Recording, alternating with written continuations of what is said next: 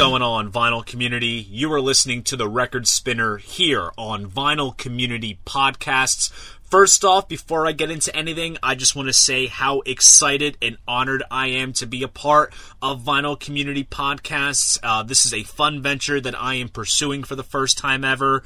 And this right here is going to be the first segment of a new series that I will be exclusively hosting here on Vinyl Community Podcasts.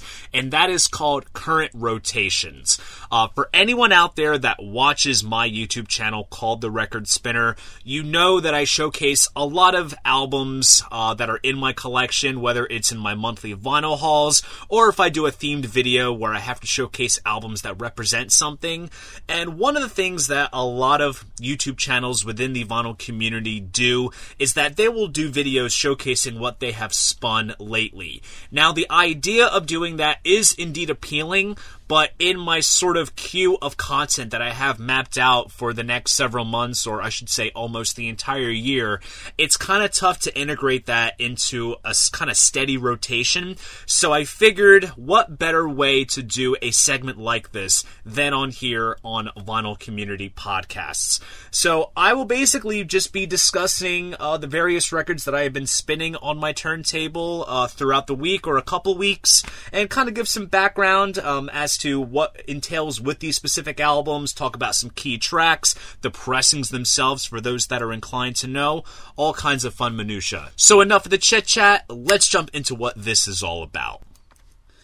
Now, if you are a longtime viewer of my channel, you know that I am a massive Kiss fan, and I always got to keep it in Kiss territory. Albeit this time around, it is in solo Kiss t- territory, uh, because one of the albums that I've been listening to a lot lately is Ace Frehley Spaceman. This album came out back in 2018, and as of recording this episode, this is his most latest album of all original material. Um, I say that because um, he's been doing these Origins albums where he covers songs of like artists and songs that have influenced him, and his latest album is Origins Volume 2. So as of recording, like I said, this is his latest of original material, and this is a nice, solid, concise album because, and honestly, a lot of times now when it comes to new albums, there's always artists that will go ahead and do double albums as a new studio record. For me, there is that little bit of gratification that implies with just putting out a single LP 9 to 10 tracks, no BS, and it's just so gratifying. And that's exactly what this album is. And there are tons of great tracks on it, such as Without You, I'm Nothing, Rockin' with the Boys, Bronx Boy, um, I Wanna Go Back, Mission to Mars is good fun, and he also does um, a track called Quantum Flux, which is kind of like another installment in this series where Ace will do instrumental album closures. Um, it all started back when he did his 1978 solo album Within Kiss, there was Fractured Mirror. Then when he did Frehley's Comet in the 80s, he did Fractured 2, and so on and so forth.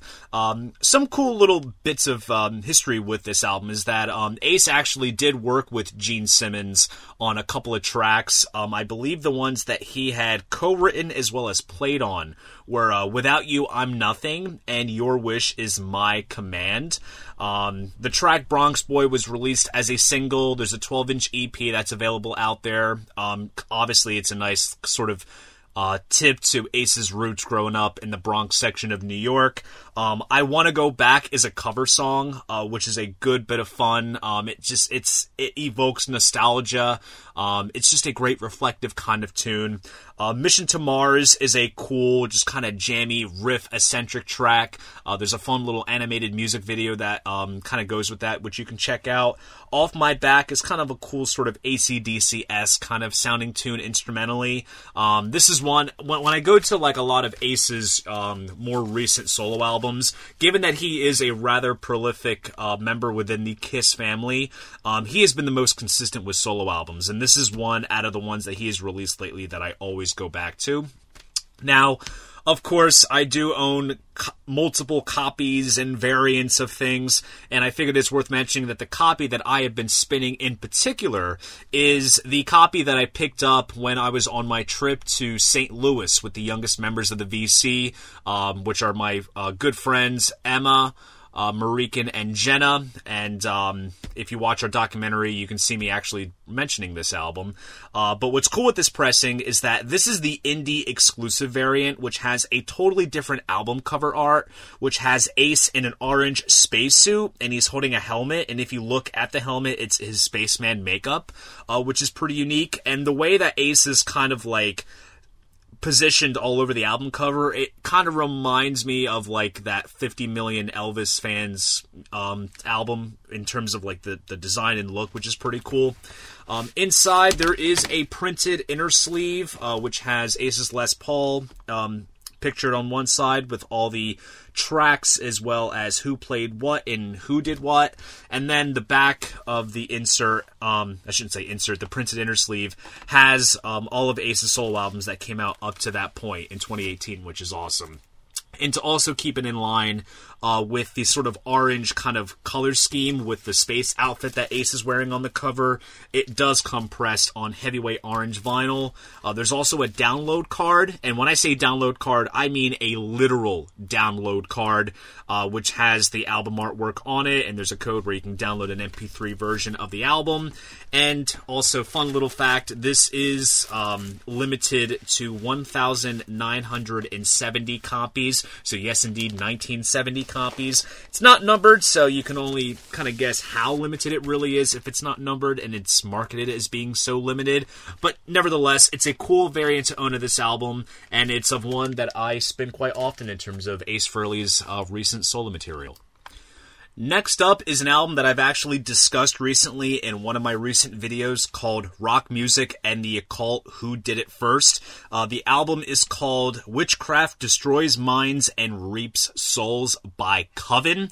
Uh, Coven, kind of a spoiler alert if you haven't checked out the video, Coven was one of the first bands of the late 60s to really work in occult elements into rock music predates Black Sabbath, predates Black Widow, and any other band that would work in occult imagery.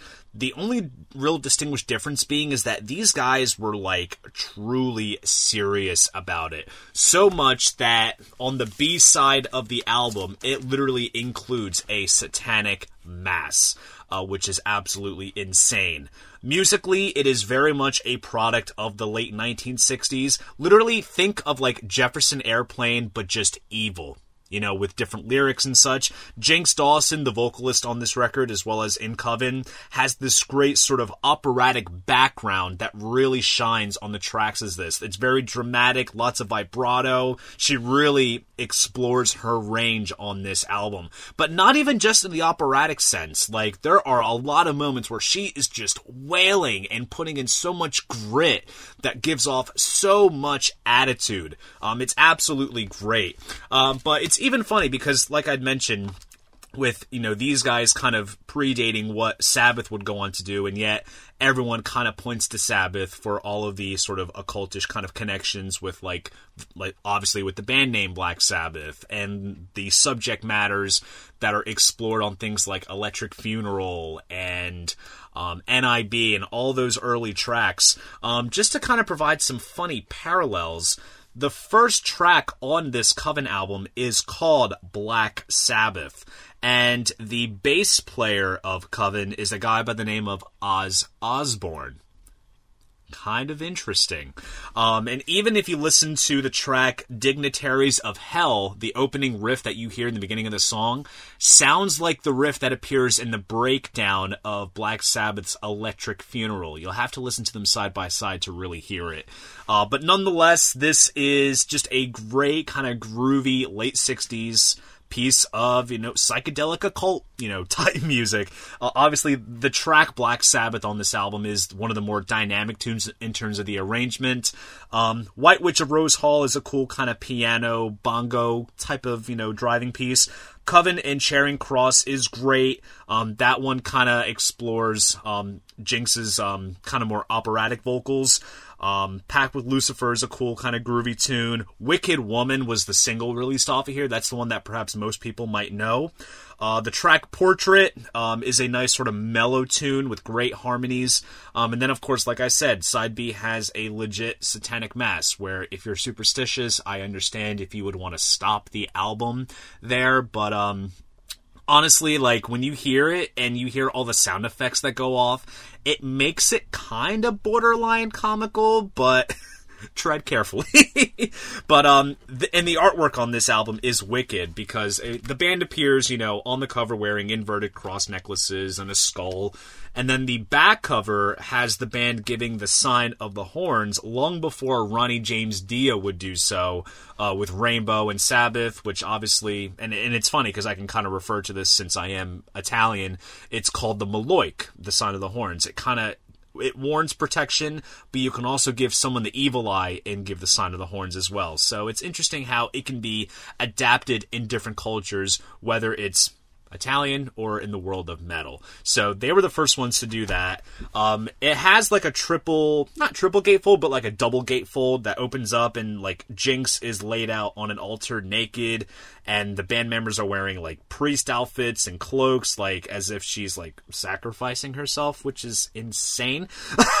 and then like then the the double gatefold, the other one that opens up has like all kinds of weird like imagery with like gothic text for all the lyrics and this and that um it's it's it's out there so honestly i I am I don't practice this kind of thing personally, but musically it's great. Um, and it's a little bit of history too. Um, just to provide a little bit more context. Um, when the, I think Coven was very much too ahead of their time because um, when this album came out, there was um, an article that came out in um, an Esquire magazine called like "Evil Lurks in California," and at the time, uh, Manson was you know making headlines and the Tate LaBianca murders, and somehow Coven was mentioned in this article. So they tied Manson with Coven, and they pulled the album from circulation, and Coven's career kind of took some interesting twists and turns from there. So, anyways, you know, it's only in retrospect now that people can acknowledge this album. And when I first saw this at Sky Valley Records, which is my favorite record store here in South Jersey where I'm at, it was on the wall and the hype sticker said like the earliest occult rock album. And I'm like, oh my God, this sounds interesting. I didn't even hear a note out of it and I knew it looked cool. So, Went ahead, picked it up, and sure enough, I was blown away musically with what I heard. Um, and the pricing that I picked up, which I think is still relatively available, it's on a label called Real Gone Music, and it's pressed on this sort of aqua blue and flame yellow kind of marbled kind of colored vinyl. Um, you really have to see it for yourself. Go on Discogs and look it up. It's an absolutely beautiful piece to behold. And if you see it and you're, like I said, you're not feeling too superstitious, uh, check it out for yourself. Next up is another interesting piece of music history, and that is the band Death, and the album is called For the Whole World to See. Not the metal band Death, the punk band Death. So Death was a band uh, that formed in the early 1970s out of Detroit, and it consists of the three Hackney brothers. So there was David Hackney on guitar, Bobby Hackney on bass and vocals, and Dennis Hackney on drums. Um, they were pretty much the first guys to do hard driving pre Ramones punk rock. I say pre Ramones because I consider the Ramones to be the godfathers of punk rock, but these guys were doing it before they would. So if you think about, you know, the musical climate in Detroit, before that time, you know, you had bands like the Stooges and the MC5 that were really driving that sort of proto punk sound, and you can hear it all over this record. Uh, tracks such as Keep On Knocking are great. Rock and Roll Victim has this rapid, fast fire energy to it with the hi hat hits on the drums, the vocals. It is just phenomenal. You're a Prisoner has a cool, kind of like dramatic, menacing type chorus. Uh, my personal favorite is Freaking Out, uh, which has this cool, kind of syncopated chorus type deal with between the vocals and the instruments. It's so great. Um, perhaps maybe the one song that most people might know is uh, Politicians in My Eye, which was indeed the only death single that came out back in the 70s. Because basically, what happened was they recorded an album's worth of material, and I believe there were ties to CBS or Columbia Records, and basically they were like, yeah, we like what we hear, but we're not going to sign you until uh, you change your name. And obviously, because I think that having a band called Death, uh, it was a bit too much. Uh, ahead of the times, let's just say. So, needless to say, they stuck true to their vision. They did not sign on to the label, but they did press up a 7 inch, and the A side was Politicians in My Eyes. Um, try to hunt down an OG copy of that, it goes for a pretty penny. Uh, so, for a long time, all the tapes that they had recorded for this debut album that they were working on uh, basically just didn't come out all the way up until 2009 when Drag City um, had released this album. And it is just an absolutely phenomenal piece. And to be honest, it's the history behind this band and this album that drew some interest to, you know, for me personally. And then I go to listen to it and I'm like, wait a second, what is this here? And like I said, it's a great piece of Detroit driven hard rocking pre Ramones punk rock. It is essential listening for any music lover and for any music historian that wants to learn a little bit about one of the bands that definitely deserve to have a place in the zeitgeist of punk rock history in the mid 70s. This album is it. You got to check it out for yourself. Next up is a relatively newer album by a band called the Death Wheelers. The album is called Divine Filth. Um, the reason how I kind of got connected with the Death Wheelers um, is down to my love for specific record labels. So they are on a label called Riding Easy Records, uh, which is a label for doom metal, stoner rock, psych, proto metal, things like that. Um, one of the big notable things that Riding Easy puts out is the Brown Acid series, which is a series of compilations of just under the radar proto metal, you know, singles and tracks by all these, you know, various bands that pretty much pressed up records in very small quantities and they go for high prices these days. And um, these compilations just get curated and they are just great little nuggets that just dive deeper into that realm of music that just never really got marginalized in the mainstream. It's a great way to discover something new. I have every volume that has come out and they are still churning them out, which is insane. But aside from Brown Acid, uh, Riding Easy also is the home for a band called Blackwater Holylight, which I absolutely adore. Um, an all female band, uh, which kind of consists of like doom metal and shoegazy elements. Uh, there's even like Electric Citizen, which is for me, I see it as Heart meets Rush sound wise. So there's a lot of stuff in that sort of retro 70s sounding vein.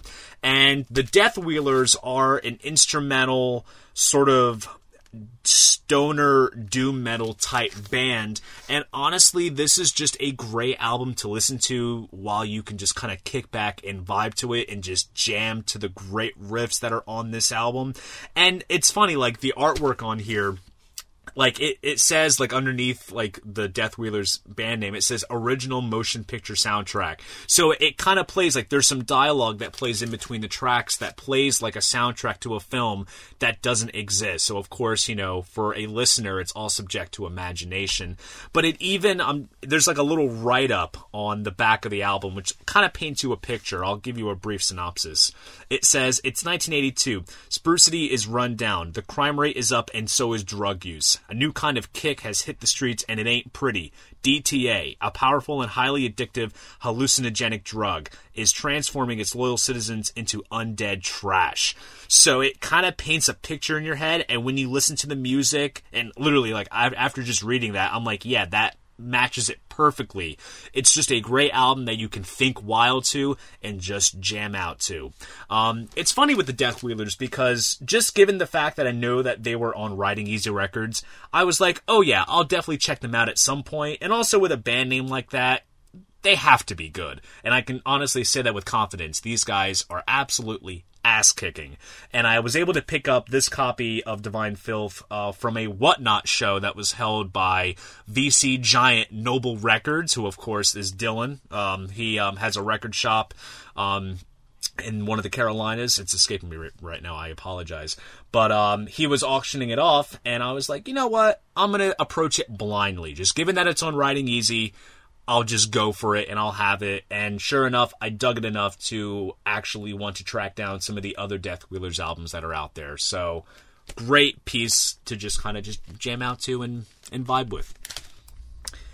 Next up is another newer band coming all the way from Australia, and they are called Amyl and the Sniffers, and the album is called Comfort to Me. Uh, this is their latest studio release from 2021. A great punk rock band with a vocalist that almost reminds me of a more angsty and edgier. Um, Cherie Currie from the Runaways. Um, and the band itself is just full on wall of power chords and attitude and punkiness. Um, I know that's not really much of a word, but seriously, like you listen to it and like you think to yourself, what's there not to love? I will say though, this latest album from theirs is their most polished sounding album. Um, the other releases that predate this, uh, there's a double EP, which is kind of a more sort of diverse sort of release with them kind of dabbling into some more not psychedelic really elements but some more kind of mellow moments it's definitely interesting um, their full-length self-titled debut is just a full-on wall of sound that is just it perfectly encapsulates the band's essence in terms of their um, what they're trying to achieve sound wise and the production value, which is just straight up raw and in your face. Whereas Comfort to me is a bit more of a polished sounding album, but also is a bit more advanced too in terms of the song arrangements, the hooks with the choruses, and the background vocals. It's definitely a steady progression with these guys, and um, and this is one that like I'm listening to more and more to get more acquainted with, uh, because I kind of felt that with their first album it just clicked right away, just like that. And with this, I'm having to wrap my head around it more. But that doesn't mean that it's hard to love because there are a lot of great moments on here. My favorite track on this album is a track called Knifey, which is a bit more of a toned down track on this album that just kind of talks about walking in the park and pulling out a knife. Like it's it's kind of twisted, but the melodies and the vocals are just phenomenal. And even a track like Maggot has a distinctive chorus line, but then like you have a nice counterpoint with the sort of it sounds like background vocals, but it kind of works well as a lead. Um, Choices is great. Um, honestly, like all these songs just have great hooks that make them easily memorable. And that is, you know, one of the great powers of this band is that they are able to craft such memorable tunes while also still delivering that essence of punk rock. So if you haven't listened to Amyl and the Sniffers, do yourself a favor and do so.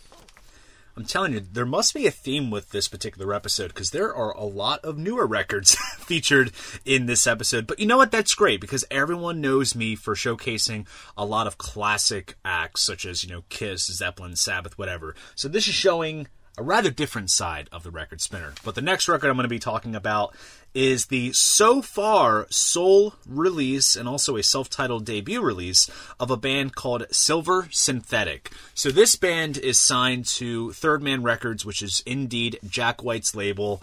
And Jack White, I've said it so many times, is the reason why I got into vinyl collecting due to all the various things that he's done with the vinyl format. And he basically showed how far the limits of the format can be.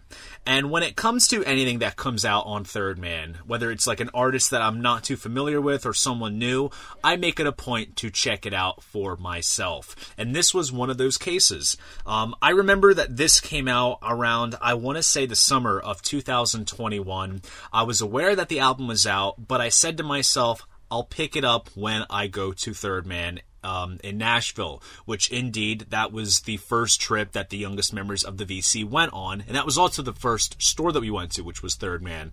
And I, I just gotta say, um, going to Third Man for the first time ever was like a religious experience because um, as far back as 2014, when I started collecting vinyl, I would watch videos about the Nashville storefront, and it just seemed like this Willy Wonka factory for vinyl. It had every little bit of, you know, just third man, Jack White, White Stripes related, you know, type goodness, but also all the other cool things that the label had put out as well in terms of other releases.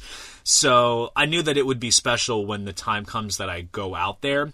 And sure enough, you know, going there for the very first time with my best friends in the youngest members group, it was one of the highlights of our first Nashville trip. And because I knew that the Silver Synthetic album had come out at the time, I figured I would pick up my copy when I went to Third Man, and that's exactly it. And I had listened to like bits and pieces of a couple of singles that came out prior to the album's release, and I dug what I heard, had a cool kind of retro vibe to it. But then I listened to the full album, and I just gotta say, this record became the soundtrack for the summer of 2021 for me. Um, in terms of what this band sounds like, think like Lou Reed slash Velvet Underground meets television. Um, just absolutely melodic, very clean and slick sounding, but the real power lies in the arrangements, the harmonies. Um, it's just a beautiful record from start to finish. Uh, some of my favorite tracks on here are Around the Bend, um, Chasm Killer, um, Out of the Darkness, In the Beginning, Unchain Your Heart. Um, this is just a beautiful album, and it's a great summer record too. Like I said, this was the soundtrack for my summer, but this is just one of those albums where you can just put the top down, stick your fingers out of the car window, and just enjoy the summer breeze. And it brings back just a lot of great memories, and there's a lot of just there's a lot of sentimental value to this album given that I picked it up at Nashville with my friends and just everything that was going on in my life at that given point in time. Uh, this was an album that I was listening to almost on a daily basis, so it has a very special place in my heart. And uh, so far, this is the only studio record that they have put out, uh, so definitely uh, check it out for yourself. It's definitely worth the listen. Last but not least is another Third Man related record, and that is Olivia Jean's Night Owl. So, Olivia Jean is an artist that is, I mean, at this point now, she's a relatively well known name for Jack White fans, uh, but she was kind of in the wings as part of the roster of session players uh, within Third Man's sort of stable of artists uh, that would play on a lot of, you know, sessions for various artists that put out seven inches on the label.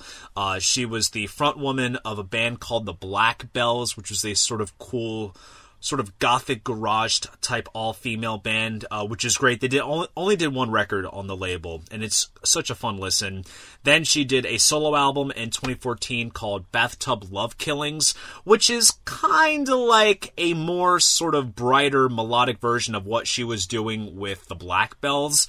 Uh, and like I said, that was 2014 her second solo album, Night Owl, this one here that came out in 2019, features some more kind of surfer garage type elements uh, with tracks such as uh, Garage Bat, Night Owl, uh, which was the um, the main single off of this record. Uh, Brushfire, Rhinestone. Uh, she also does a cover of, um, I'm probably going to butcher the pronunciation of this, which so I apologize. Yan Ping Chanho, uh, which, if you remember the beginning of the movie Ghost World, uh, that's the song that plays in the beginning. So she has her stab at uh, doing a cover of that. Um, she has a new solo album coming out this year in May, and I actually have tickets to see her at a small little kind of club uh, in Philadelphia. So for any Philly listeners that are listening out there, I'll be at that show.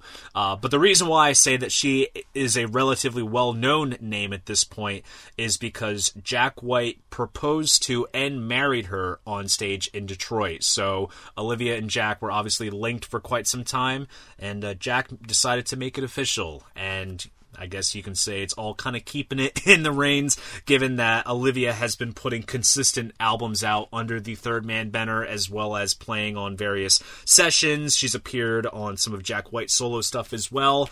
Uh, very talented musician, and I say musician in the sense that she can play basically anything. And I say that because she does play her own drums, her guitars, vocals, bass, everything. She's one of those all all in one packages basically. So she's definitely a um, a force to reckon with, and uh, definitely check out her work for yourself. And um, stay tuned to check out her uh, new solo album, which is coming out in May. So there you guys go. That is the first ever episode of a new exclusive series that I, the record spinner, am hosting here on Vinyl Community Podcasts called Current Rotations, where I discuss all the records that I have been spinning on my turntable as of lately.